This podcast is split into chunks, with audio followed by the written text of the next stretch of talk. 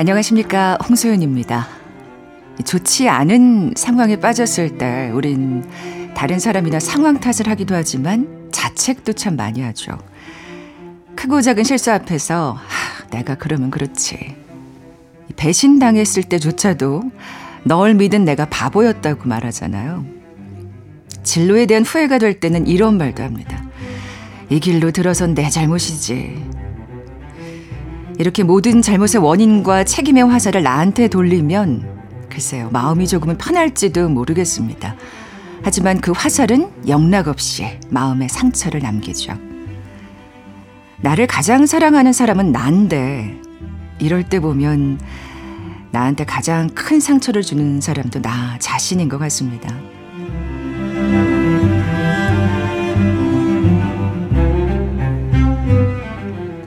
사람의 마음을 들여다보고 길을 찾는 뉴스 브런치 부설 심리연구소 뉴부심, 2023년 2월 12일 일요일 문 열겠습니다.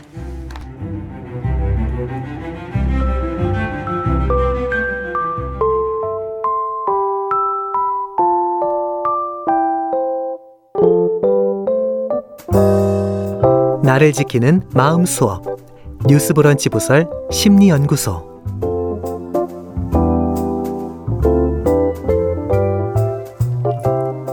다시 한번 인사드릴게요. 저는 뉴스 브런치 부설 심리연구소의 오늘 하루 진행을 맡은 아나운서 홍소연입니다. 일주일에 딱 한 번 연구소 문을 여는데 이 정용실 소장님 어디 갔나 궁금해하시는 분들 많을 텐데 다음 주에는 돌아오실 테니까 염려 붙들어 놓으시고요. 살면서 만나는 다양한 상황 속에 우리 마음을 들여다보고 답을 찾아가는 뉴부심, 오늘도 이 세 분과 함께합니다. 인사 나눠볼까요? 책으로 마음을 읽어주는 남정미 서평가 나와 계세요. 안녕하세요. 안녕하세요. 반갑습니다. 남정미입니다. 네. 영화 속 인물의 심리를 들려주는 김준영 작가 나오셨습니다. 네, 안녕하세요. 그리고 심리 전문가 서울 디지털대 상담심리학부 이지영 교수도 나와 계세요. 안녕하세요. 안녕하세요. 네, 오늘 주제는 앞서 말씀드린 대로 자기 비난입니다. 살면서 가볍게 자책을 하는 일은 많은데 그게 심하면 문제가 되겠죠. 우선 내 마음이 다치고 결국 다른 사람의 마음 또한 핥히게 되는데요. 왜 자기 비난을 하게 되는지, 어떻게 하면 여기서 벗어날 수 있는지 차근차근 얘기 나눠보겠습니다. 그러니까 저는 이 오늘 주제를 딱 받아들었을 때 난 날마다 하는 것 같은데 막 이런 맞아요. 생각을 했어요. 근데 이렇게 차근차근히 보니까 이게 수위가, 그러니까 우리가 제가 지금 가볍게 생각하는 정도가 아닌 것 같더라고요. 예. 여러분은 언제 심각하게 자기 자신을 미워한 적이 있으신지, 우리 이 교수님부터 먼저. 항상 마지막에 얘기했지만 저는 어렸을 때부터 좀 무슨 일이 있거나 그러면은 항상 원인을 저에게서부터 먼저 찾는 습관이 있어요. 네. 그리고 그냥 인생 자체가 반성의 삶이라고 이다 보니까 네. 뭔가 내가 원치 않은 일이 있거나 또는 이렇게 뭔가 이렇게 상처가 될 만한 일이 있을 때 굉장히 자책을 많이 하고 저에게서 이렇게 저를 탓하는 그런 면이 많이 있는 것 같아요. 네. 저도 벗어나려고 굉장히 오랫동안 연습을 하고 있습니다. 그래서 심리학과 교수가 되신 게 아닌가 거의 대부분이 그런 생각이 드네요. 예. 그리고 그럼 남정미 서평가님은 어떠세요? 저는 사실 자기 비난이라는 건 중학교 2, 3학년 정도에 네. 떼다고 생각합니다. 오! 자, 남을 비난하시는 박수를 받아야 되는. 와. 진짜 그때 막 따돌림이라는 게 지금처럼 이렇게 많이 있지 않았을 때, 그쵸? 예, 같이 놀던 일곱 무수리들이 있었는데 어느 순간 칠공주라고 해주세요. 저희는 칠공주였는데 사람들이 부를 때는 그렇게 보였나 봐요. 네. 그래서 그때 있었던 친구들 사이에서 한번 제가 그 타겟이 된 적이 있었어요. 근데 그건 진짜 힘드셨겠네요. 전학 가고 싶고 그랬는데 뭐 부모님들은 절대로 안 된다 이렇게 얘기해서 그래 그러면 내가 적응을 하고 말지 생각해서. 그땐 전교생을 다 따돌렸던 것 같아요. 혼자서. 그런 분이세요. 네. 그래서 진짜 이럴 때 우리가 시쳇말로 멘탈이 강하다는 그쵸. 얘기하잖아요. 그때 되게 많이 강해졌던 것 같습니다. 예. 그러고 나니까 사람에 대한 기대나 이런 것을 이제 그 디폴트 값을 제로로 만들어 놓고 시작을 했더니 인생이 너무 좋은 분들을 많이 만나게 되더라고요. 네네. 그러면서 자연스럽게 자기 비난도 줄어들게 되고. 전혀 안 합니다. 우리 여기서 지금 4명이서 방송하다가 나가서 실수하잖아요. 그럼 홍소연 아나운서 왜 저래? 이렇게 혼자 생각하는 스타일. 제가 오늘 잘해야 되겠네요. 사랑합니다. 좋으시겠어요. 그러니까요. 어떠세요? 저는 작년 재작년에 그 부동산 문제 때문에 자기 비난을 굉장히 많이 했어요. 그러니까 집을 아이고야. 사지 않음으로써 벼락거지가 된다. 이게 굉장히 컸었잖아요. 그때 많은 사람들이 자책할 때 저도 함께 막 진짜 가슴을 치면서 자책을 한. 아. 이래서 벼락거지가 됐어. 전세 난민이야. 막 이러면서. 야, 그렇게 생각하면 네. 자기 비난 그때 하신 분들 그렇죠. 많았겠는데요. 크게 했죠, 크게. 아, 사실 지금 하고 계신 분들도 계실 거예요. 맞아요, 맞아요. 영끌. 네. 맞아요. 그런 식으로 네. 또. 저는 너무 어릴 적 얘기를 하는 것 같은데요. 그러면 전 재수할 때 공부 안 했던 제 자신을 너무 막 그 고3 때 공부를 안 해서 이제 재수를 하게 된 거니까 그때 모범생들은 그렇게 공부를 자기 비난을 하는구나. 나는 왜 오늘 좀 많이 못 먹었지 이런 생각하면서 n분의 1 냈는데 뭐 이러면서. 근데 오늘 제일 부러운 분인 것 같아요. 맞아요. 네. 멘탈 강하신 분들 너무 그러니까요. 네. 자, 그럼 우리는 이렇게 우리 서평가님처럼 건강하게 되기 위해서는 어떻게 해야 되는지 좀 얘기를 해볼게요. 그 교수님께서 이 개념에 대해서 좀 지적으로 얘기를 해주신다면요. 네. 뭐 지적을 할 것도 없이 그냥 쉽게 얘기해서 말 그대로 자기 비난은 자신을 비난하는 거죠. 우리가 어떤 사건의 원인에 대해서 이렇게 생각을 할 때 그걸 자신의 잘못이나 실수 때문이라고 그렇게 판단을 해버리는 거예요. 네가 맞아. 못나서 너 때문이야. 네가 더 잘 준비했어야지 이런 식으로. 그리고 평소에도 자신에 대해서 가혹하고 처벌적으로 계속 생각을 하는 거예요. 넌 정말 무능해. 별 볼 일 없어. 살같이 없어. 이렇게요. 아, 너무 근데 듣기만 해도 칼이 돼서 꽂히네요. 오늘 주제가 좀 마음 아프고 별로 이렇게 기분이 안 좋을 수 있는 그런 주제인 것 같아요. 그러다 보니까 더 이렇게 벗어날 수 있는 그런 측면들을 한번 탐색해 보면 좋을 텐데, 우리가 생각을 어떻게 하느냐에 따라서 우리의 감정, 행동이 달라지잖아요. 네. 부정적인 생각을 하면 불쾌한 감정이 느껴지고 또 도움이 되지 않는 행동을 하게 되는 건 너무 당연한 건데, 그 부정적인 생각에 가장 많은 지분을 차지하는 것이, 그리고 가장 파워풀한 영향력을 갖는 것이 바로 자기 비난적인 사고입니다. 자기 비난의 그런 영향들을 들여다보면은요, 먼저 이렇게 정서적으로 생각을 해봤을 때 우리가 작은 실수 뭐만 하면 자기 비난적인 생각이 떠올라요. 네가 잘못했어. 뭐 이런 식으로 네 잘못이야. 그러다 보니까 죄책감을 자주 느끼게 됩니다. 네. 죄책감을. 또 자신이 무가치하고 열등한 사람으로 느껴지겠잖아요. 네 잘못이니까. 그러다 보니까 수치심도 자주 느끼고 열등감이 굉장히 많아요. 또 여기에서 중요한 게 뭐냐면, 자기 비난은 우리가 세상을 살아가는데 정말 가장 중요한 힘이 자존감이잖아요. 네네. 그 자존감을 낮춥니다. 힘을 빼앗아 버리는 거죠. 아, 이거 점점점 심각해져 들어가는데요. 네, 심각해져 갑니다. 네, 네. 자신을 존중하지 않고 소중히 생각하죠. 못나고 이렇게 생각을 해버리니까 그 힘을 빼앗게 돼버려요.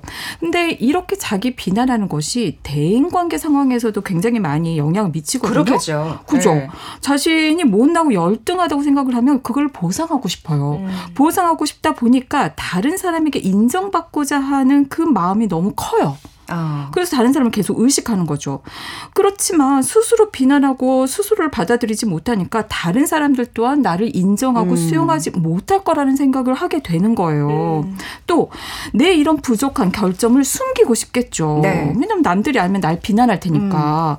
그러다 보니까 솔직하기가 어렵고 거리를 두면서 대인관계에서 친밀감을 쉽게 느끼기 어려워요. 네. 이런 솔직한 상호작용, 이런 대화를 회피하게 되는 거죠. 또 여기에서 자기를 비난하는 생각에 빠지다 보면은요, 그 생각을 남이 하고 있다고 던져버리는 투사를 하게 돼요. 그럼 어떻게 되냐면, 남들이 자신에게 그러고 있다고 생각을 하다 보니까 나는 피해자, 저 사람들은 가해자라는 식으로 피해자인 것처럼 그런 생각을 들 수가 있어요. 네네. 또 대인관계에서요, 자꾸 자신을 비난하는 방식으로 왜곡해서 의사소통을 하다 보니까 의사소통이 원활하게 이루어지지 않겠죠. 그럼 진짜 외톨이가 되는 거네요. 네. 맞아요. 결국에는. 맞아요. 네. 근데 일이나 성취 측면에서도 당연히 자신감을 떨어뜨리고 일의 효율성을 떨어뜨리고 만족하기가 어렵죠. 본인이 진짜 잘한 성취를 거두었음에도 불구하고 만족하지를 못하면서 그래서 그 안에서 어떻게든 부정적인 측면을 찾아내가지고 자기를 비난하거든요. 그리고 마지막으로 가장 중요한 건 뭐냐면 심리학 영역에서 수많은 부적응적인 행동, 병리의 원인의 핵심으로 자기 비난이 주목되고 있습니다. 즉 자기 비난이 무가치감을 만들고 우울하게 만들죠. 그리고 자신을 망가뜨리는 자해, 자살. 자살이 아이고야. 굉장히 중요하잖아요. 네. 막아야 되니까. 네. 그 자살의 가장 파워풀한 영향이 자기 비난입니다. 또 잘못될까 봐, 실수할까 봐. 왜냐하면 그러면 자기를 비난하는 생각에 고통스러울 테니까. 네. 그래서 늘 그런 잘못된 일이 일어날까 봐 불안에 떱니다. 마지막으로 중독에 빠질 가능성이 높아요.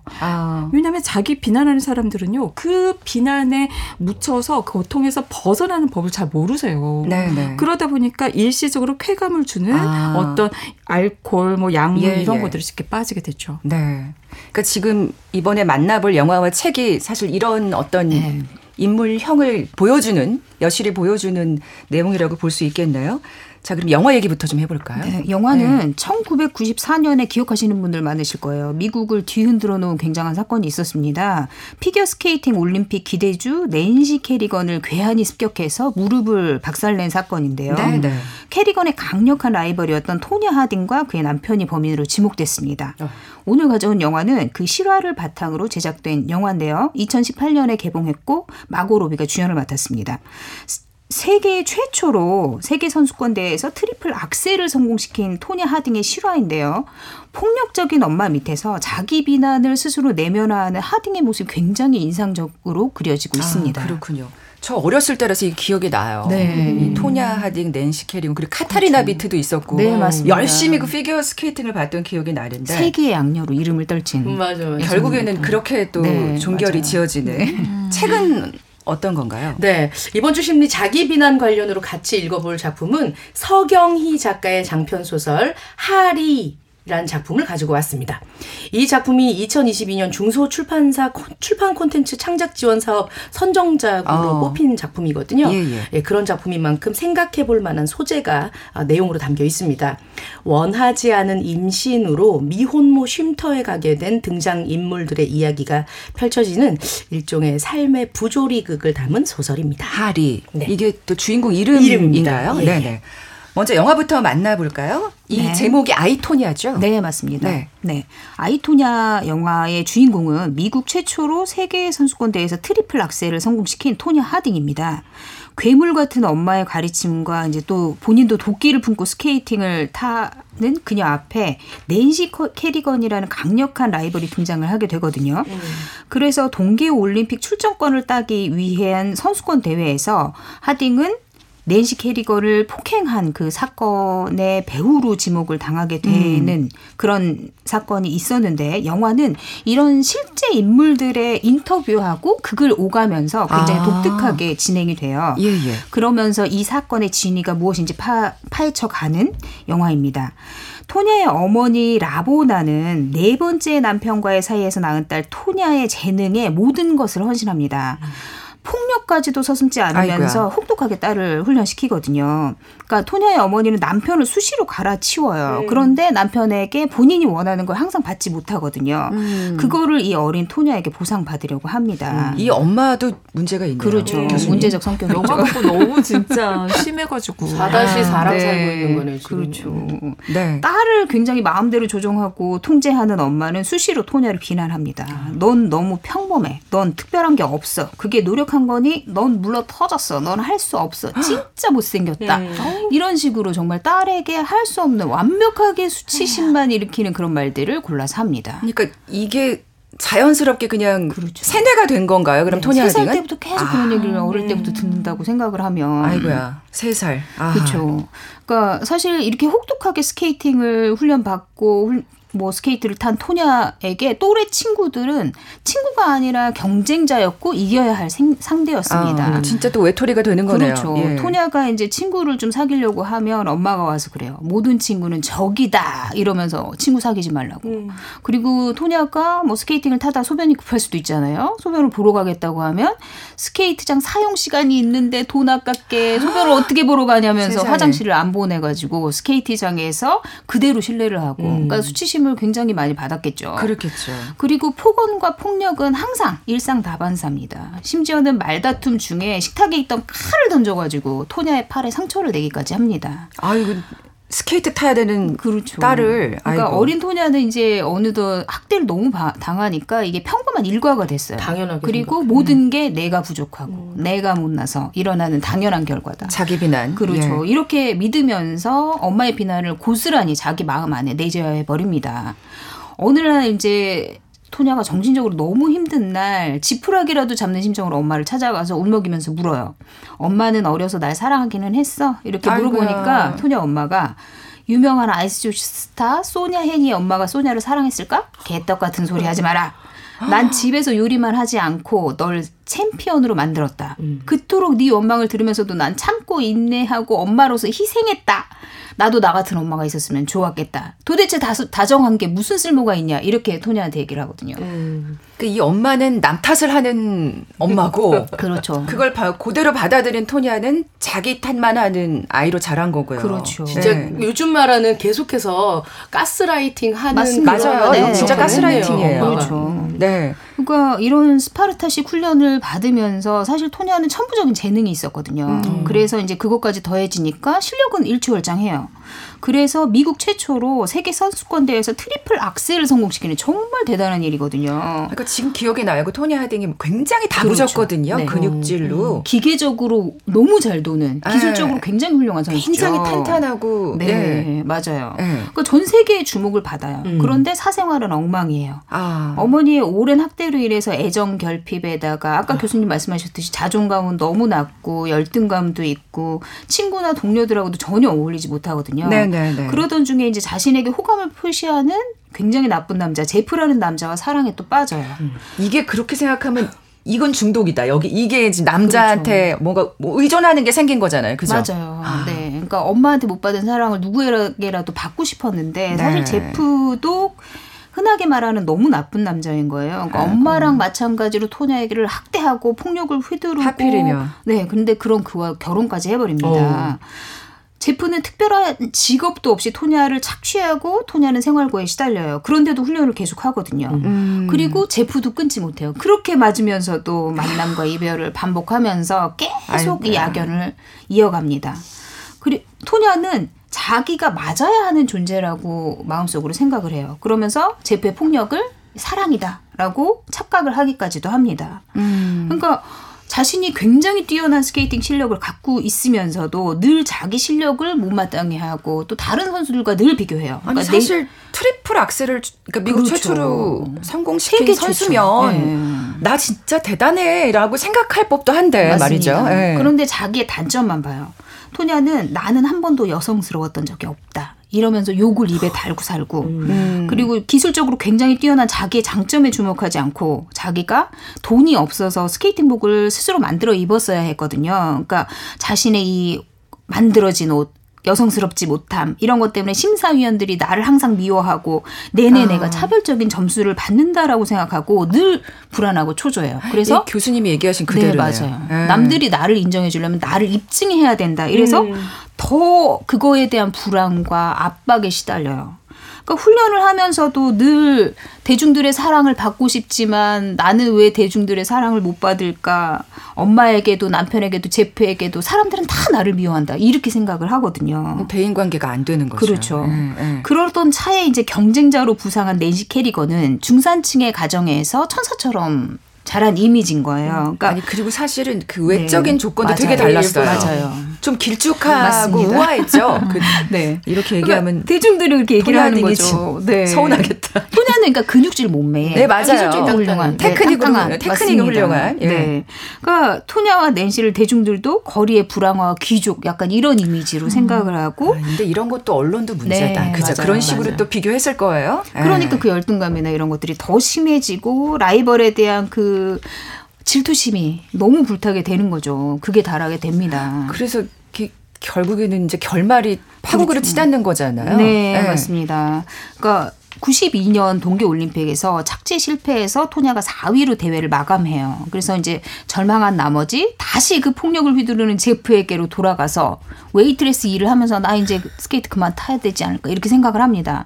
그런데 어릴 적 그녀의 코치였던 다이앤이 선생님이 그녀의 재능이 너무 아까우니까 우리 94년 동계올림픽을 위해서 훈련을 다시 해보자라고 설득을 하거든요. 네네. 그러고 다시 훈련을 하고 93년에 노스웨스트 퍼시픽 선수권 대회에 나가려고 하는데 대중에게 이제 어떤 미지의 인물에게 살해 위협을 받게 돼요. 그래서 아, 못 나가겠다 이렇게 생각을 하니까 제프가 그 모습을 옆에 보고 있다가 너의 라이벌인 낸시 캐리건을 없앨 수 있는 중요한 아이디어가 떠올랐다면서 그러니까 자신의 친구에게 제프가 자기의 친구에게 낸시를 협박해라. 그래서 낸시가 못 나오게 그렇게 조작을 하려고 꾸민 거예요. 근데 이 사건에서 토냐가 낸시의 훈련전과 연습 시간을 미리 알아보거든요. 그러니까 토냐도 그 음모를 알고는 있었던 거예요. 그러니까 그리고 사실 네. 방조를 한 거죠. 그렇죠. 방조한 거죠. 네. 네. 그래서 뭐 제프가 시킨 션이라는 남자가 디트로이트에서 이제 연습을 마친 낸시를 습격할 사기꾼 2명을 고용하고 그 사기꾼들이 이제 좀 과하게 협박만 하는 게 아니라 그녀의 무릎을 망가뜨린 다음에 체포가 됩니다. 네, 네. 그러니까 FBI도 개입이 됐어요. 이 사건에 관심을 갖고 배우의 인물을 추적하거든요. 근데 낸시가 없는 상태에서 토냐는 당연히 실력이 우수하니까 올림픽 대표 자격을 얻었어요. 그런데 그 배우가 낸시를 공격한 배우가 토냐와 남자친구일지도 모른다라는 사실 때문에 유죄 판결을 받을 수도 있다라는 생각 때문에 스스로 FBI에 가서 내가 그런 게 아니라 제프와 션이 일을 꾸몄다라고 고발을 해요. 그런데 제프가 가만히 있겠어요. 토냐도 알고 있었다. 이러면서 토냐를 끌어들이거든요. 예. 그러니까 이제 연맹에서는 못 나가게 하려고 하는데 토냐는 연맹을 고소하겠다. 이렇게 이제 당차게 대들면서 우여곡절 끝에 올림픽에는 출전을 하게 돼요. 그런데 토냐는 이제 그런 불안감에 여러 가지 생각들이 있었을 거잖아요. 아니 근데 그런 상태에서 어떻게 그렇죠. 실력을 발휘할 수 있겠어요. 그러니까 8위에 그치게 돼요. 그런데 부상에도 불구하고 이제 약간 약한 부상이어서 출전을 하게 된 낸시의 경우에는 2등을 하게 됩니다. 기억나요. 네. 그러니까 국민들은 어떻겠어요. 공격을 당했지만 당당히 나가서 2등을 한 낸시와 음모를 꾸며가지고 낸시를 괴롭힌 토냐. 그러니까 토냐는 당연히 세계 악녀가 되고 맙니다. 실력도 엉망이고요. 그냥 드라마죠. 이건 정말 이렇게 입방아 찍기 좋은 드라마가 된 거죠. 맞아요. 맞습니다. 그리고 이후에 이제 열린 재판에서 토냐는 3년의 집행유예 벌을 받고 빙상계에서는 영원히 추방이 되거든요. 사실 토냐는 3살 때부터 스케이트를 타면서 평생 스케이트밖에 모르고 살았어요. 그러니까 영구 제명은 너무 끔찍한 판결인 거죠. 그리고 어떻게 살아야 될지 모르는 상황에서 본인은 어차피 악녀니까 프로레슬러가 되겠다 이래서 프로레슬러가 되었다가 또 프로복서를 전향해서 선수 생활을 하다가 그렇게 인생을 살아가게 됩니다. 영화 속에서 토냐가 이런 말을 하거든요. 진실 같은 건 없어요. 전부 헛소리죠. 모두에겐 자신만의 진실이 있고 삶은 제멋대로 흘러갈 뿐이에요. 그게 내 인생이에요. 이렇게. 그러니까 토냐는 한 번도 자기 마음대로 자기의 삶을 제대로 꾸려가지 못했던 거죠. 네. 사실 이 내용을 듣고 나니까 연민이 안 생길 수가 없는데 그렇다 그래서 그녀한테 또 책임이 없는 건 아니니까요. 맞습니다. 악행은 악행인 거죠. 그렇죠. 그런데 어쨌든 어릴 때부터 굉장한 비난을 받아오고 그녀가 왜 그렇게 했을까 이런 생각은 한번 해볼 필요가 있겠죠. 사실 우리는 그래서 언론에서 악녀라는 얘기만 들었었는데 그녀에게 또 이런 숨겨진 아픔이 있다는 거. 엄마를 잘 만났다면 교수님. 다른 삶을 살았을까요? 토냐 하딩? 당연하죠. 저도 영화 보면서 너무 마음이 안타깝고 마지막에 프로 복서가 돼서 이렇게 맞는 장면이 있을 때는 진짜 너무 가슴이 아프더라고요. 어릴 적의 모습을 그대로 그냥 벗어나지 못하고 전철을 밟는 그러면서 이제 자기 삶으로 가는 그런 모습 되게 가슴이 아팠는데 자기 비난이 이렇게 여러 가지 병리적인 측면들 자살 뭐 여러 가지 우울 불안 이런 거의 핵심 원인이 되다 보니까 도대체 자기 비난이 어떻게 생겼을까를 들여다봤을 때 가장 주된 그런 원인이 되는 것이 바로 양육 과정에서의 경험입니다. 아, 그렇군요. 특히 가장 주된 영향을 미치는 것이 통제적 폐쇄적이고 비판적인 부모의 경우에요. 아무래도 과도하게 높은 기준, 엄격한 기준 이런 잣대를 자녀에게 들이대고 그 기준에 도달하지 못했을 때에는 당연히 화가 나겠죠? 원하는 게 안 됐으니까 네. 야단을 치게 됩니다. 그럴 때 그 비판적이고 비난하는 목소리가 스며들어가요. 그러면서 자기 비난의 목소리로 자리를 잡아버리는 거죠. 이렇게 부모가 양육 과정에서 지나치게 간섭하고 개입하면서 이래라 저래라 할 때 과도하게 비판할 때 넌 이게 문제야 왜 안 했냐 했어야지 통제할 때 이런 것들 이 과정에서 바로 자기 비난의 목소리가 형성이 됩니다. 지금 찔리시는 부모님들 계실 것 같아요. 귀를 기울여 들으셔야 될 것 같습니다. 네. 네. 이렇게 통제하고 또 학대.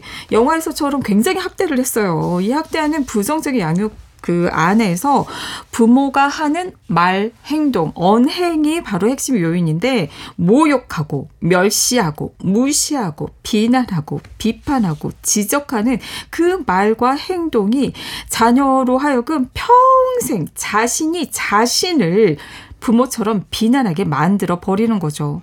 근데 이렇게 과도하게 통제하고 학대하는 그런 양육을 내가 하지 않는다고 하더라도 저를 포함해서 많은 부모님들이 평소에 이 양육을 하다 보면 양육 자체가 굉장히 힘들잖아요. 그렇죠. 아이고, 쉬운 일이 아니죠. 정말 수시로 힘들고 짜증이 나요. 하라는 거 안 하고 내가 원하는 대로 되지 않으니까. 그러다 보니 야단치고 비난하게 돼요. 근데 그 사람이 주체가 주 양육자일 수도 있지만 보조 양육자일 수도 있고요. 또 대신 봐주시는 분일 수도 있어요. 제가 이렇게 상담을 해보면 대신 봐주셨던 그런 이모님께서 하시는 경우도 있고요. 왜냐하면 뜻대로 안 되니까 또 할머님일 수도 있고 네. 또 만났던 어떤 선생님일 수도 있고 얘가 뜻대로 되나요. 그러니까 비난을 하게 돼요. 너는 못됐어. 너만 아니었어도. 그 화난 목소리가 또 스며들어갑니다. 근데 그 밖에도요. 나는 별로 아이에게 통제하지 않는데 방임하는 부모일 경우에도 가능성이 높아요. 왜냐하면 방임을 하게 되면요. 어렵죠. 네, 네. 기본적인 욕구, 돌봄받고 싶고 사랑받고 싶고 인정받고 싶고 이런 기본적인 욕구들이 충족되지 않다 보니 그 결핍이 자기 비난의 목소리를 만들어요. 왜냐하면 왜 나에게는 이런 결핍이 왔을까? 그 원인을 자신에게서 찾게 되는 거죠. 네네. 또 어떤 제가 만났던 내담자분은 아예 부모님이 방임을 해버리니까 나도 누군가가 나에게 잔소리를 해줬으면 좋겠어라는 생각에서 자기가 자신을 지나치게 간섭하고 비난하는 잔소리하는 목소리를 만들어버리더라고요. 그러니까 결국에는 이 훈육과 사랑이 얼마나 균형을 네. 맞추느냐가 가장 중요한 문제인 것 같아요. 사실 이 말이 쉽지.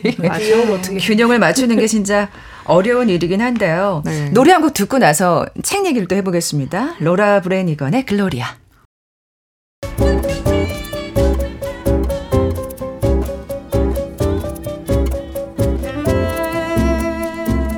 여러분은 지금 뉴스 브런치 부설 심리연구소를 듣고 계십니다.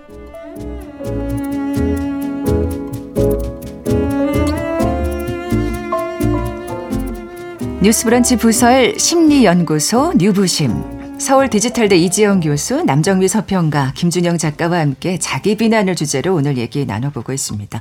자, 이번엔 책을 펼쳐볼까요? 하리. 네. 네. 자, 서경희 작가의 장편 소설 하리 내용으로 들어가 보도록 하겠습니다. 이 소설은 분홍하마의 집. 이라는 이름을 가진 쉼터로 가기 위해 주인공이 버스 터미널에서 내리는 장면으로 시작합니다. 분홍하마의 집이라는 이름은 이제 원치 않는 임신을 한 미혼모들의 쉼터이고요. 그곳으로 지금 가는 사람은 오늘의 주인공 하리 18살 소녀입니다. 지금 그녀는 만삭인 상태입니다.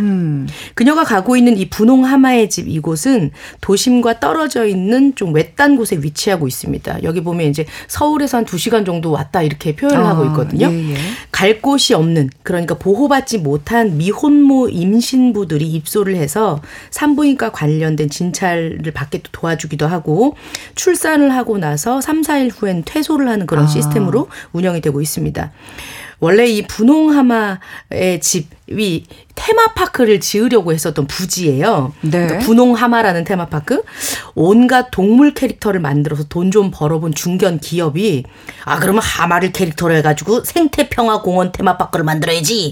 이러면서 땅을 사가지고 테마파크를 만들려고 했는데 도중에 부도가 나게 되고요. 공익재단으로 넘어왔는데 공익재단에서도 뭐 이제 일을 안 맡아서 하다가 버려지다시피 한 땅입니다.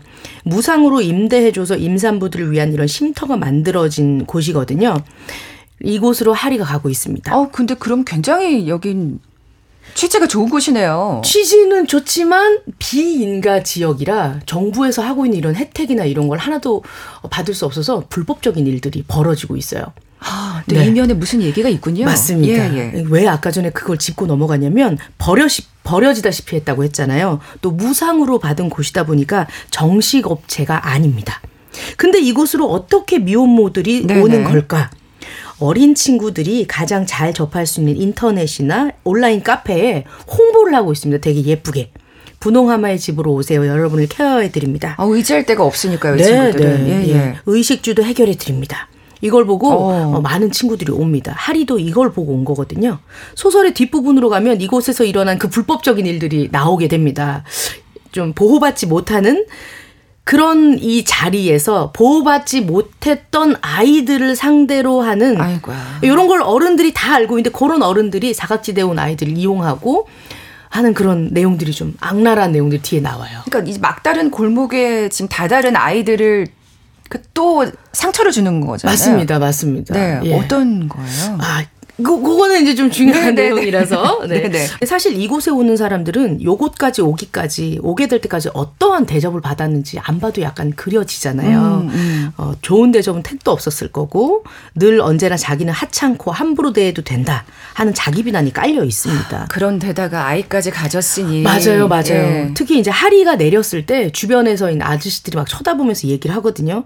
어린 게 벌써부터 막 이런 얘기도 하고 저 얼마나 함부로 몸을 굴렸으면 저 따위 있고 막 이러면서 예, 그런 눈빛입니다. 주변의 시선, 따가운 눈총, 경멸하는 태도 다 겪은 사람들만 그들의 눈을 피해서 모이는 곳이 이곳이거든요. 대우받지를 못하고 살아왔다 보니 여기에 있는 미혼모들은 아까 그 악용하려고 하는 어른들의 말대로 뱃속에 있는 아이라도 이용하려고 하는 이 자세가 이제 몸에 배어 있습니다. 그러니까 이게 의미심장한 말이네요. 맞습니다. 네. 다시는 이곳을 쳐다보지도 않으려고 스스로를 극혐하는 사람들 천지입니다. 그래서 여기에 쉼터에 모여있는 애들 자체도 서로를 굉장히 무시해요. 없는 사람 유령 존재 취급을 하고. 아까 얘기한 대로 이제 대인관계도 안 되는 거죠. 맞습니다. 네. 정상적인 사람이 없습니다. 근데 이 친구들을 보호해 주려고 하는 할머니 한 분이 계시거든요. 이분은 유일한 빛이고 희망이에요. 네. 다행이다. 따뜻한 마음으로 여기 있는 동안만큼은 이 미혼모들의 엄마가 되어주고 싶다라고 생각하면서 나를 그냥 마마라고 불러라 이렇게 하는 분이 계신데 이분이 아이들의 내면의 상처를 치료하기 위해서 이런 프로젝트 같은 프로그램을 만들었어요. 고백의 시간이라는 치유 시간을 만들어 놓았습니다. 원치 않은 임신이니 이 임산부들의 마음에 응어리가 많이 있을 거다. 요걸 풀어주고 열심히 살아야겠다는 의지를 심어주자라고 일종의 자기 고백 집단 치료 같은 느낌의 시간을 갖거든요. 네. 교수님 같은 분이 계시는 거예요. 일종의. 맞습니다. 네. 그 임산부들의 마음을 보듬어 줘야 된다. 모여 있는 여자들이 웃고 있는다고 진짜 웃는 건 아닐 거야. 그리고 이제 먹고 있는다고 배가 부르지도 않을 거다. 아무렇지 않은 척도 하지만 다 환자고 병자다 이러면서 이제 심장이 돌멩이가 된 저들을 이런 시간을 통해서 좀 치료를 하자라고 얘기를 합니다. 근데 자기 상실을 한 사람들은 이 시간이 너무 싫어요. 뭘 고백을 해? 이러면서 나가고 나면 다시는 안 쳐다볼 건데 여기에 있는 친구들은 이 고백의 시간은 뻥으로 거짓말로 막 상상을 해서 얘기를 하면서 이 시간을 때우려고 하고 있습니다. 이게 마음이 열리지 않은 거죠? 절대로 안 열리고요. 일종의 여기서 참여하는 사람들 중에서는 자기를 굉장히 또 과대평가해서 얘기를 하는 사람이 있어요. 과장해서. 거짓말로. 예. 우리 집 완전 부자거든? 그러면서 또 이제 완전 공부도 나 잘했고 완전 좋은 대로 막 갈 거거든. 야, 그러니까 괜찮거든. 뭐 이렇게 얘기를 하는 게 있는데 여기 있는 애들은 다 알아요. 저것도 뻥치네. 거짓말이네. 이런 얘기를 하면서 왜냐하면 내 마음도 저랬으니까 나도 거짓말을 하고 있으니까. 예. 이제 더 이상 그 누구에게도 나는 인간 대접을 못 받겠구나. 나는 끝이야 하는 생각이 된 계기가 있었습니다. 하리에게도요. 하리가 우연히 어떻게 하다가 이제 된 이 애 아빠를 마주치게 돼요. 참 이럴 때 제일 화나죠. 예. 왜 이럴 때는 이 미혼모 친구들은 오롯이 비난을 자기가 혼자 받으니까요. 네. 근데 이 외아빠를 마주치게 되는데 어떤 아파트 단지 내 놀이터에 양가 들어갔다가 그네를 밀고 있는 이 남자를 봅니다. 아이고. 대여섯 살쯤 되어 보이는 어린 여자아이, 그러니까 딸이었던 거예요. 근데 그가 하리를 발견하고 굉장히 더러운 병균이라도 되는 것처럼 난리를 피고 막 막아선 겁니다. 어쩔 줄을 몰라 하면서 막 비난의 요구를 하고 하리 또한 너무 상처를 받고 너무 놀랍니다. 자기 비난이 절정에 달했겠네요. 맞습니다. 네, 네. 하리의 속마음이 이렇게 표현됩니다. 임신 사실을 알게 된 날부터 외길로 몰렸다. 결국 벼랑 끝에 섰다. 내 뱃속에 있는 이 괴물은 무슨 심통이 났는지 온몸을 뒤틀며 움직인다. 조망만한 한 그 발이 나의 배를 걷어찬다. 배를 주먹으로 내리쳤다. 팽팽하게 부푼 배가 많이 당겨오고 아팠다. 오줌까지 지렸다. 요즘은 재채기만 해도 소변이 샌다. 괴물을 아프게 하고 싶은데 괴물이 아프기 전에 내가 아팠다. 아, 괴물이라고 표현을 하는구나. 맞습니다. 날 좀 그만 아프게 했으면 좋겠다. 그냥 죽어줬으면. 하지만 마음대로 되지 않는다. 분홍하마의 집은 미인가 미혼모 쉼터랜다. 쉼터 이름에 집이라는 단어를 붙이는 건 좀, 집이라면 난 넌덜머리가 난다. 그래서 가출에서도 집 아니고 찜질방, PC방 이런 방 같은 데서만 생활했다. 그런 내가 분홍하마의 집에 입수하기로 마음먹은 이유가 있었다. 출산한 아이를 미혼모의 호적에 올리지 않고 입양을 해주었기 때문이다. 불법이든 합법이든 이 괴물만 치워준다면 오케이다. 무엇보다 출산하고 나서 얼마간의 현금을 챙길 수 있다는 장점도 있었다. 물론 건강한 아이를 낳았을 때의 일이지만 말이다. 분홍하마의 집으로 가는 것이 벼랑으로 떨어지는 것보다는 나은 선택이길 바랄 뿐이다. 이 분홍하마의 집 이면이 이런 나오게 됩니다. 속사정이 있었군요. 맞습니다. 예, 예. 근데 사실 소설 후반부에 가면 굉장히 극도로 몰린 이 여기에 있는 입소하고 있는 미혼모들끼리 더 이상 뒤로 이제 지원이 안 되고, 그리고 마마가 자신의 지갑이랑 사재를 털어서 다 먹여 살리고 했거든요. 네네네. 결국에는 그 원장으로부터 이 미인가 시설인지 모르고 인수를 해요. 할머니 전재산 털어서. 근데 알고 봤더니 속았구나. 예, 속고 뭐 이제 후원금이라고 들어온다고 그랬는데 그런 게 1도 없었고. 예, 그래서 이제 파산을 하다시피 해서 이 미혼모들이 나중에 좀 이제 도둑질도 하고 막 이런 걸 하거든요. 궁극의 끝에 가서 그러니까요. 자기네들이 완전 뭐 죽어라 죽어라 하네요, 진짜. 맞습니다. 네, 근데 네. 요 궁지에 몰리니까 이젠 다시 볼 일이 없는 친구들이잖아요. 아니면 혹시라도 우리는 뭉쳐서 이걸 해서 죽을 때까지 무덤으로 가야 되는 입장이고, 그러니까 자기의 속마음을 얘기하는 시간이 있어요. 네, 네. 아니 근데 이렇게 된 거는 누구 때문이냐? 애는 혼자 만드냐? 이러면서 자기네들끼리 하소연하는 시간이 있거든요. 요거를 들으면 아, 이래서 이 책이 중소출판사 후원을 받게 됐구나라는 느낌이 들 정도예요. 네, 네. 왜 여자들만 고통받아야 합니까? 저출산 운운하면서 나라에서 우리한테 해주는 게 뭐가 있어요? 세계 경제 순위 11위인 나라에서 아직도 애들을 해외로 입양 보낸다는 게 말이나 됩니까? 겨우 고아 수출국이라는 오명에서 벗어나는가 싶더니 2014년부터 해외 입양이 다시 늘고 있잖아요. 국내 입양 그만큼 줄었다는 거죠. 이게 다 입양 특례법 때문입니다. 여성에게만 순결을 강요하고 또 혈연을 중시하는 우리나라에서는 여성에게만 불리한 악법이에요. 네. 입양 특례법을 만들기 전에 미혼모 보호법을 먼저 만들었어야죠. 미혼모에 대한 부정적인 인식을 개선하려는 노력을 했었어야죠. 아닌가요? 하다못해 우리한테 먼저 물어보기라도 했었어야죠. 이렇게 얘기하면서 아이들 막 다 울어요. 와, 이건 뭐 정말 이거 팩트 폭력이라 그러죠? 맞습니다. 예. 네. 그리고 이제 이 미혼 그 입양 특례법에 보면 아기를 호적에 올려야만 입양할 맞아요. 수 있다는 법이기 때문에 누구의 머리에서 나온 건지 모르겠다고 막 울면서 얘기를 합니다. 전혀 이 미혼모 입장을 생각을 하지 않는 그렇죠. 거죠. 그렇죠. 예. 아이의 권리 때문이라고 하는데 미혼모의 권리는 또 어디서 얻게 되느냐. 남성만이 이 끔찍한 현실에서 비켜서 있다. 배제되어 있다. 그들에게 책임을 묻는 법안을 먼저 만들지 않은 이유는 뭘까 이러면서 또 이제 얘기를 합니다.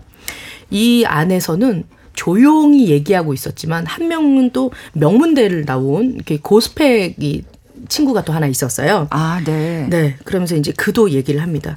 명문대 타이틀 들고 과외 자리도 구해봤지만 과외 시장에서 발에 치이는 게 명문대생이기 때문에 22살이 넘으면 퇴물 취급 받습니다. 뭐 여자들의 취업 마지노선이 27이라고요. 그거 다 헛소리예요. 23에서 4까지가 그나마 취업이 좀 되고 6까지 넘어가면 거의 취업이 안 됩니다. 그래서 완전 힘들게 취직을 했던 곳에서 인턴으로 근무를 했는데 이 팀장이라는 놈이 나 정규직으로 만들어주겠다고 접근하고 꼬시면서 이렇게 오게 됐다. 이런 이제 본인의 하소연도 얘기를 하게 되거든요. 와, 이거 엄청나게 그 현실적인 얘기들이 다 튀어나오네요. 맞습니다. 네. 소설은 현실에 가장 가까운 곳에서 실상을 이야기하기도 하는 장르이기도 하니까요. 하리와 또 자기 비난으로 가득한 이 분홍하마의 집의 사람들. 요 타이틀이 이렇게 써 있어요. 강인한 생명력으로 이름 없는 미혼모들을 온몸으로 껴안은 그해 겨울은 어떻게 될까라고 얘기가 나오는데 네네. 그 자세한 이야기는 서경희 작가의 소설 하리에서 만나보시기 바랍니다. 아, 근데 결말이 궁금한데 또 그러면서도 현실은 절대 해피엔딩이 아닌 경우가 많으니까요. 맞습니다. 맞습니다. 그래서 또 결말을 알기가 또 두려워지고 참 씁쓸합니다. 맞습니다. 네. 여기에 이렇게 지원을 받지 못하는 건 둘째치고 서로도 본인이 이제 뱃속에 있는 아이를 괴물이라고 얘기할 그러니까요. 정도면 타인을 보는 시각이 어떤지 알 수 있잖아요. 네. 나도 존재받지 못하지만 여기에 모이는 우리 모두 다 쓰레기고 벌어지고 이렇다라고 얘기하면서 굉장히 가슴이 아프고 안타깝습니다. 사실 그렇게 해서 태어난 아이도 어떻게 보면 그런 감정에도 대물림되는 거 아닐까요? 네. 그게 또 수도 있고, 학대의 대상이 될 수도 있고. 그렇기 때문에 이걸 이용을 하는 게 분홍하마의 집이에요. 진짜 교수님 이 친구들을 어떻게 그러니까 진짜 어떻게 도와야 될지 정말 너무 막막하다는 생각이 들어요. 이 소설이 사실 현실이라고 생각하면. 네. 자기 비난을 자주 하는 사람들은 정말 여러 가지 일을 겪는데 객관적으로도 자신이 기여한 바가 전혀 없는 상황에서조차도 자신에게 탓을 돌려서 굉장히 힘들어하는 경우가 많아요. 그래서 참 여러 가지 안타까운 부분이 있는데 근데 그걸 잘 들여다보면 결국에는 이것도 내 탓 저것도 내 탓 모든 것이 나 때문이다라는 걸로 귀결이 될 수가 있거든요. 네네. 즉 자기 비난을 하는 것은요. 어찌 보면 지극히 자기 중심적인 사고방식일 수 있다는 거죠. 아, 바꿔 말하면. 네. 모든 게 나에게 달려있다. 그러니까 세상에서 일어나는 일에 대해서 지나치게 자기의 기여도를 과장되게 지각하는 거죠. 근데 이렇게 자기 비난하시는 분들을 보면 이분들도 마찬가지고 마음이 여리고 착하신 분들이 굉장히 많으세요. 네, 근데 이런 원리를 얘기하는 것이 이분들이 자기 비난을 멈출 수 있는 계기가 되더라고요. 제가 기억이 나는 한 분은 진짜 대학원 동기랑 선배가 싸운 것조차도 내가 좀 더 잘했더라면 그런 일이 일어나지 않았을 텐데 라고 얘기를 하지만 이런 원리를 얘기를 하니까 어머 내가 벗어나기 시작을 하더라고요. 그러면서 두 번째 방법은 뭐냐면 네네. 원인을 밖으로 돌리는 거예요. 세상에 무수히 많은 요소가 있거든요. 영향을 미치는. 그럼요. 첫 번째가 다른 사람에게서 원인을 찾아보세요. 그래서 이분은 남 탓하는 것이 시작이 됐다고 하더라고요. 남에게 탓을 돌리는. 아니 그러니까 남 탓, 내 탓이 그것도 아까 얘기한 대로 균형이 맞아야 되는 것 같아요. 맞아요. 한쪽으로 몰리면 안 좋은 거예요. 네. 그래서 과도기적으로 이렇게 상대를 비난하는 내 목소리가 커지는 것이 적절한 선을 찾아갈 때까지는 필요할 수 있다라는 얘기를 드리고 싶습니다. 그리고 무슨 일이 생기면 먼저 상황, 외부에게서 원인을 찾는 습관을 들여보세요. 이때 생각만 하는 것이 아니라 적어보는 게 효과적입니다. 아, 생각을 하는 건요. 적다. 계속 제자리 걸음을 하게 만들거든요. 내가 그랬지. 근데 적다 보면 이게 발전을 하면서 좀 더 현실적인 그런 생각 판단을 할 수 있게 됩니다. 그다음에 그러니까 객관적으로 자기를 바라보는 거죠. 네, 적는 게 굉장히 효과적이에요. 생각하는 게 아니라. 네. 그다음에 생각을 해볼 수 있는 게 아까 얘기를 미처 못했는데 이 자기 비난의 핵심적인 원인이 완벽주의를 또 들거든요. 그러니까 완벽주의가 높은 사람들이 스트레스 상황에 처하다 보면 자기 비난, 왜냐하면 기준을 못 맞추니까 그 결과를 이렇게 비판적으로 판단하면서 자기 비난을 하면서 이런 안 좋은 결과들이 생기거든요. 그래서 완벽주의에서 벗어나는 것. 앞에서 이전 방송에서 완벽주의를 다루었었는데 기준을 낮추고 결과를 판단하지 않는 습관을 들여보는 거죠. 그러면서 플러스에서 자기를 자비롭게 생각하는 마음을 키우는 것이 또 굉장히 중요합니다. 맞아요. 그죠? 맞아요. 우리 남정미 서평가님처럼 나 너무 가엾지 않아요? 그러니까 결국엔 나를 지켜줘야 될 사람 나거든요. 그렇죠. 내가 맞습니다. 나를 불쌍하게 생각하고 돌보는 그 마음을 우리 함께 키워보는 거예요. 맞아요. 이것을 위해서는 먼저 비난, 스탑, 자기를 비난하는 걸 스탑하는 거죠. 이걸 기억하세요. 건강하고 성숙한 사람은요. 그 무엇에 비난하지 않습니다. 네, 자신도 네. 남도요. 해결할 방안을 찾아볼 뿐입니다. 아. 그리고 자신에 대한 태도를 바꾸는 그 과정이 필요해요. 제가 만나본 어떤 분은 이렇게 부모가 비난하고 야단치는 게 굉장히 심한 거예요. 뭐만 하면 탓을 하니까. 그러니까 자기 비난하는 목소리가 굉장히 괴물처럼 늘 자기와 24시간 365일 공존을 해요. 근데 거기에 벗어나지 못하는 이유가 부모가 벗어나기를 원하니까 그러니까 부모가 야단을 쳤는데 아이가 저렇게 힘들어하고 성취를 잘 못하니까 너는 왜 그렇게 너를 자책을 하니? 널 비난하지 마라. 그러니까 내가 만약 이 자기 비난을 멈추면 부모가 또 원하는 게 되어버리는 거잖아요. 그러니까 자기를 망가뜨리면서 만약 여기 이것을 멈추면 그동안 내가 받아온 고통이 아무것도 아닌 게 되어버리잖아요. 역시 또 청개구리. 그러면서 학대를 하게 되는 거예요. 그런 식으로 자기 합리화를 시키는 거예요. 아. 그래서 우리 자신을 원망하고 비난하는 마음을 그냥 제대로 안전하게 만나고 표현하고 해소하는 과정이 필요합니다. 그리고 그 과정에서 타인, 즉 나에게 비난을 했던 부모나 또 그 누군가에 대해서 화를 내보는 게 굉장히 도움이 돼요. 화를 밖으로 돌려보는 거죠. 그러다 보면은요, 진짜 신기하게 불쌍하고 나를 불쌍하게 여기는 그 연민의 마음이 올라와요. 네네. 그리고 자기를 위안해주고 지지해주는 마음. 그럴 때 그 마음을 휴대폰의 메모장이라든지 여기저기 이렇게 써서 계속 되뇌어보는, 세뇌시키는 과정이 필요합니다. 네. 그리고 자신을 비판하지 않고 그대로 수용하는 연습을 해보는 거예요. 괜찮아. 네 잘못이 아니야. 이런 과정들을 통해서 좀 더 관대해지는 연습을 함께 해봤으면 좋겠어요. 네. 관대해질 때요. 공감과 연민을 먼저 하는 걸 기억하세요.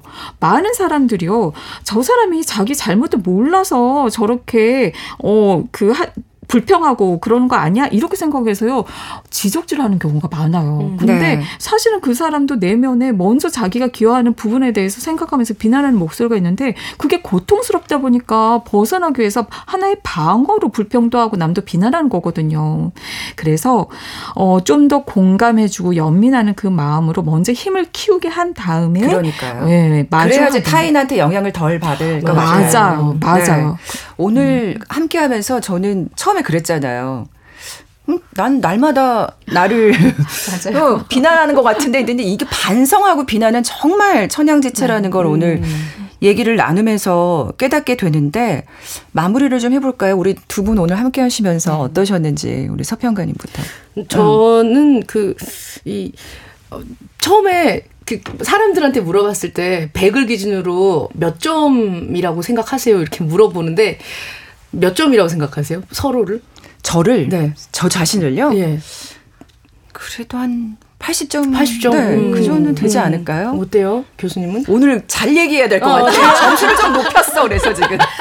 저는 늘 외치듯이 판단하지 않겠습니다. 판단하지 않아요. 김준영 작가님 어때요? 저는 자기 비난 굉장히 많이 하는 스타일이어가지고. 마이너스? 한 60점? 아, 60점? 안 돼요. 오늘 한 시간 같이 했는데 이러시면 안 돼요. 그래도 좀 올린 거 아니에요? 괜찮아. 네 잘못이 아니야. 맞아요. 저는 그때 그 친구들한테 이렇게 물어보면 사람들이 너는 몇 점이야 물어보면 저는 10점 만점이라고 얘기하거든요. 100점까지 안 가요. 그래서 10점 만점을 두고 나는 한 12점이야 이렇게 생각하고 살아요. 그러니까 너무 기대치가 높거나 너무 정말 뭐 이루고 싶은 목표를 끝까지 다 이뤄야겠다 생각하면 빨리 지치는 게 아닌가 하는 생각이 들어요. 조금 교수님이 얘기한 대로 끊임없이 괜찮다고 이렇게 되뇌이는 네. 우리 서평가님처럼 하는 것도 되게 훌륭합니다. 네. 완벽주의를 버려야 되는데. 맞아. 네. 이제 오늘 60점. 아, 노노노. 네. 저 잘못됐어요. 억지로라도. 스스로 가스라이팅. 80점으로 좀 올려. 80점으로 올려보시는 걸로. 알겠습니다. 네. 마무리 해볼까요, 교수님? 예. 네. 진짜 이 방송 들으시면서 부모님들 정말 이렇게 아이 키우면서 힘드실 텐데 조금이라도 야단칠 때 조심하시고 네. 또 판단하는 거 멈추시고 무엇보다 원인을 이해할 수 있는 기회를 주는 게 아이에게 좋아요. 그게 해결책인 거죠. 네. 안 그러면 자기에게 돌리거든요. 네. 명심하셔야겠습니다. 우리 아이 키우시는 분들. 뉴스 브런치 부설 심리연구소, 오늘은 자기 비난의 원인은 무엇이고 탈출구는 어디에 있는지 함께 생각해봤습니다. 주제와 관련해 다룬 작품 영화 I, Tonya, 소설 하리였습니다. 뉴부심 김준영 작가, 남정미 서평가, 서울 디지털대학교 이지영 교수와 함께했습니다. 세 분 고맙습니다. 감사합니다. 감사합니다. 저도 여기서 인사드릴게요. 아나운서 홍소연이었습니다.